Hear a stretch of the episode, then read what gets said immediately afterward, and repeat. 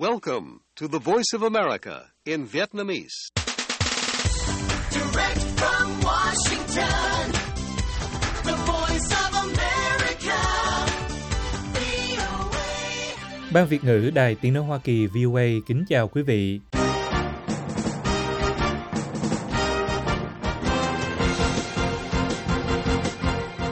Chúng tôi xin mở đầu chương trình thời sự quốc tế sáng Chủ nhật ngày 12 tháng 11 năm 2023 ở Việt Nam với phần lực thuật các tin đáng chú ý. Philippines sẽ tiếp tục tiếp tế cho binh sĩ ở Biển Đông bất chấp tàu Trung Quốc cản trở. Ngoài ra, những tin tức khác đáng chú ý bao gồm Nga tái tục tấn công phi đạn Kyiv, oanh tạc miền Đông và Nam Ukraine. Quân đội Ukraine nói đánh chìm được hai tàu đổ bộ của Nga ở Crimea. Liên Hợp Quốc tiếc thương số nhân viên tử vong cao kỷ lục vì chiến tranh ở Gaza.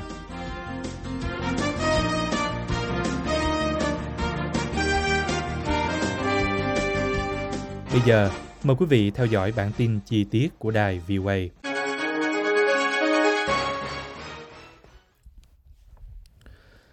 Lực lượng cảnh sát biển của Philippines ngày thứ Bảy cho biết họ sẽ duy trì các nhiệm vụ tiếp tế thường xuyên cho binh sĩ đồn trú trên một đảo san hô đang tranh chấp ở Biển Đông, mặc dù họ dự liệu sẽ có thêm nhiều tàu Trung Quốc được điều đến khu vực này.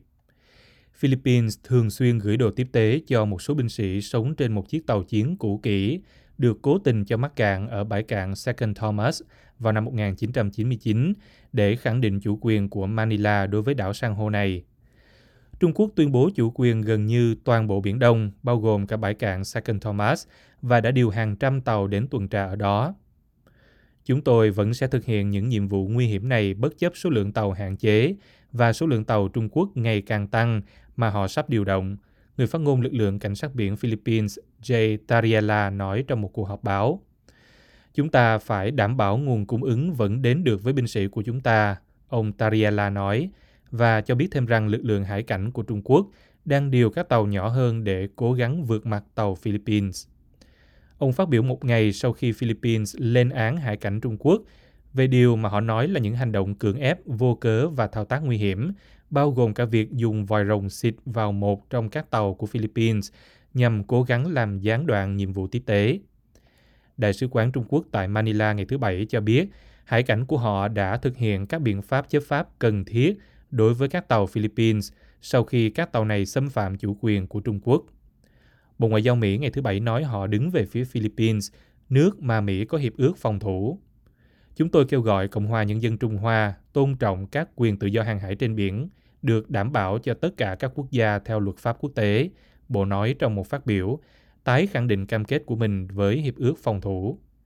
Tổng thống Philippines Ferdinand Marcos đã theo đuổi mối quan hệ nồng ấm hơn với Washington, đảo ngược lập trường thân Trung Quốc của người tiền nhiệm và dẫn đến căng thẳng gia tăng ở Biển Đông.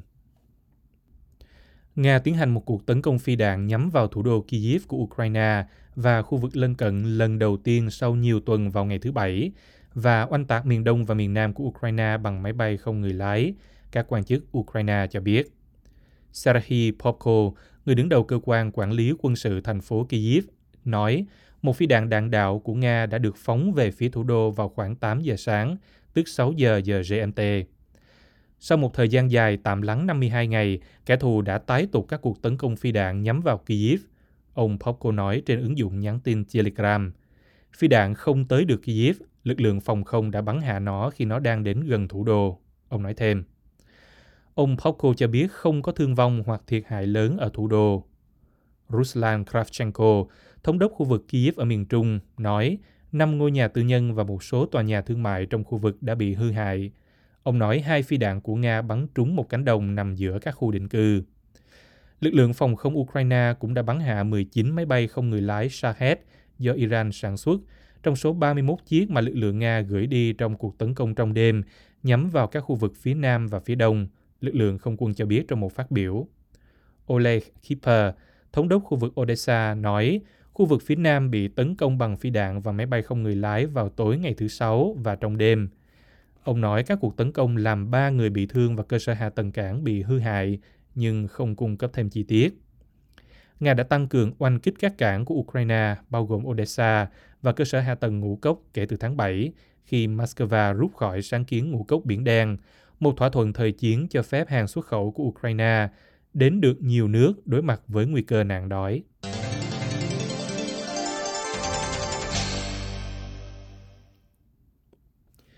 Máy bay không người lái của Hải quân Ukraine đã đánh chìm hai tàu đổ bộ nhỏ của Nga ở Crimea, cơ quan tình báo quân sự Ukraine cho biết hôm thứ Sáu.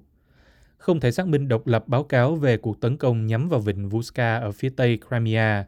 Một nhà phân tích quân sự Ukraine cho rằng đây là cuộc tấn công và tổn thất đáng kể đối với Nga.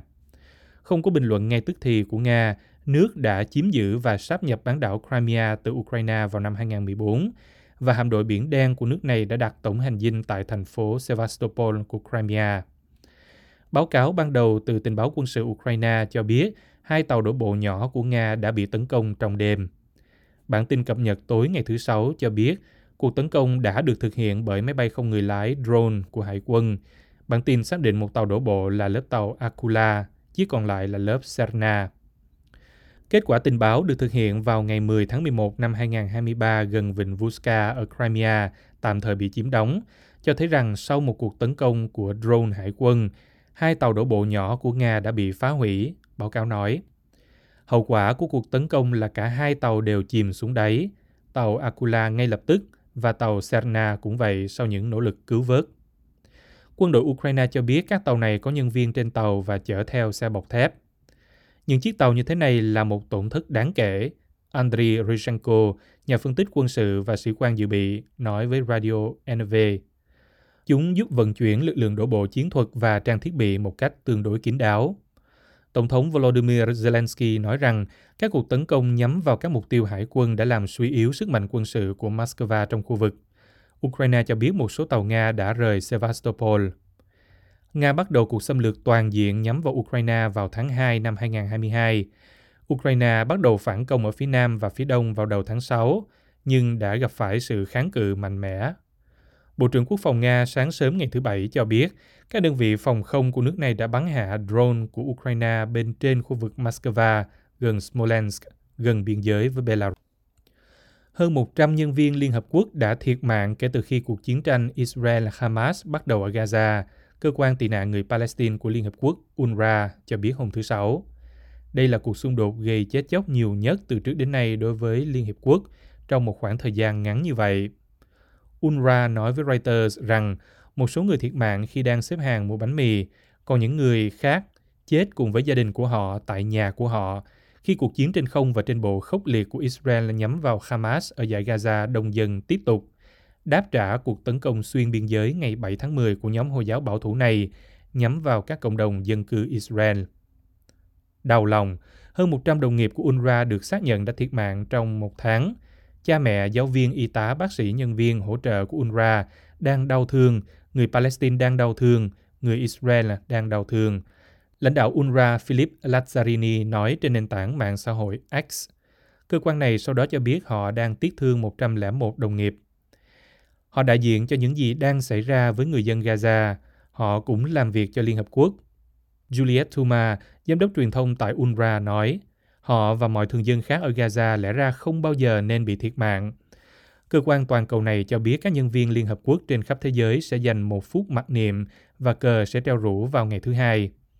Israel quy trách Hamas khiến thường dân ở Gaza tử vong, nói rằng nhóm này sử dụng người dân làm lá chắn sống và giấu vũ khí thiết bị xung quanh các bệnh viện bị oanh kích. Ngoài Gaza, cuộc xung đột gây chết chóc nhiều thứ hai cho các nhân viên cứu trợ của Liên Hợp Quốc là Nigeria vào năm 2011, khi một kẻ đánh bom liều chết tấn công văn phòng Liên Hợp Quốc ở Abuja trong một cuộc nổi dậy của những phần tử Hồi giáo cực đoan, khiến 46 người thiệt mạng. Cuộc xung đột đang diễn ra ở Nam Sudan đã giết chết 33 nhân viên của Liên Hợp Quốc và 33 người khác thiệt mạng ở Afghanistan vào năm 2009 khi quân đội Mỹ chiến đấu với Taliban, theo cơ sở dữ liệu an ninh nhân viên cứu trợ, một nền tảng do Mỹ tài trợ chuyên tổng hợp các báo cáo về các sự cố an ninh ảnh hưởng lớn đến các nhân viên cứu trợ. Được thành lập vào năm 1949 sau cuộc chiến tranh Ả Rập-Israel đầu tiên, UNRWA cung cấp các dịch vụ công bao gồm trường học, chăm sóc y tế và viện trợ. Nhiều người trong số 5.000 nhân viên của UNRWA làm việc tại Gaza là người tị nạn.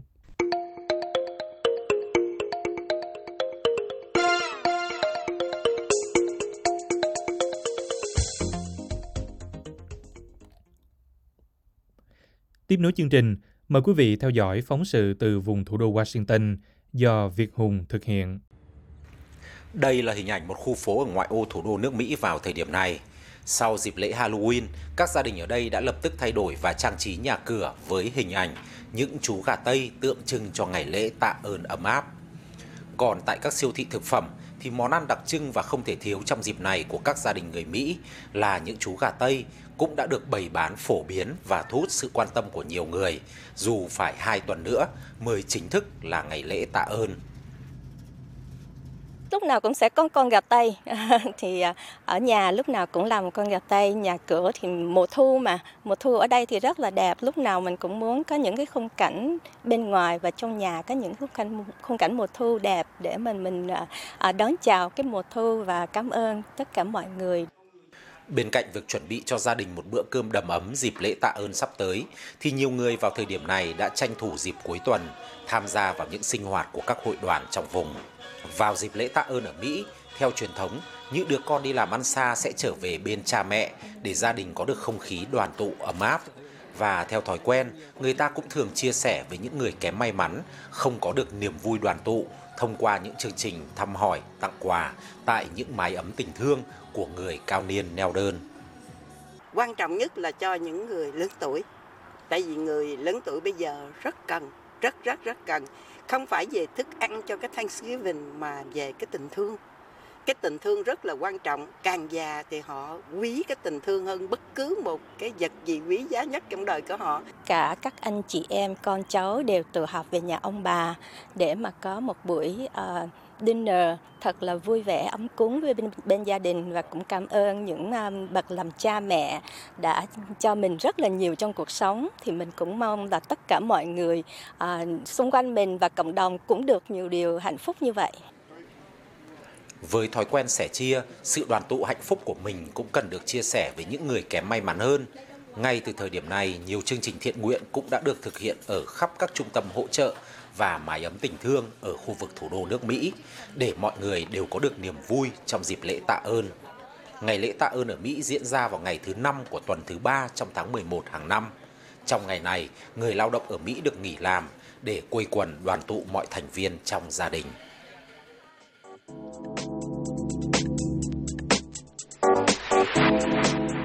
hỏi đáp trực tiếp hàng tuần trên chương trình phát thanh của Đài Tiếng Nói Hoa Kỳ và Facebook VOA Tiếng Việt. Hỏi đáp du học Mỹ 10 giờ rưỡi tới 11 giờ tối, thứ hai giờ Việt Nam. Hỏi đáp di trú Mỹ 9 giờ rưỡi tới 10 giờ tối, thứ tư giờ Việt Nam. Hỏi đáp y học 9 giờ rưỡi tới 10 giờ tối, thứ năm giờ Việt Nam. Quý vị có thể hỏi trực tiếp trong phần bình luận lúc chương trình livestream trên Facebook và nhận được câu trả lời trực tiếp, nhanh nhất từ các vị chuyên gia. Mong quý vị đón theo dõi.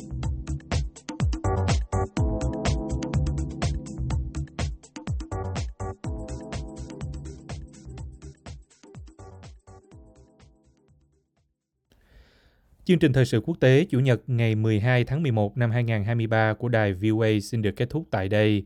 Mời quý vị theo dõi tin tức được cập nhật thường xuyên trên trang web của Ban Việt ngữ ở địa chỉ voa tiếng việt.com. Cảm ơn quý vị đã lắng nghe và xin hẹn gặp lại quý vị trong chương trình sáng mai trên podcast.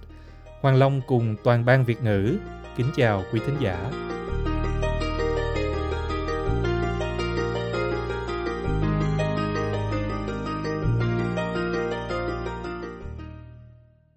This program has come to you from the Voice of America, Washington.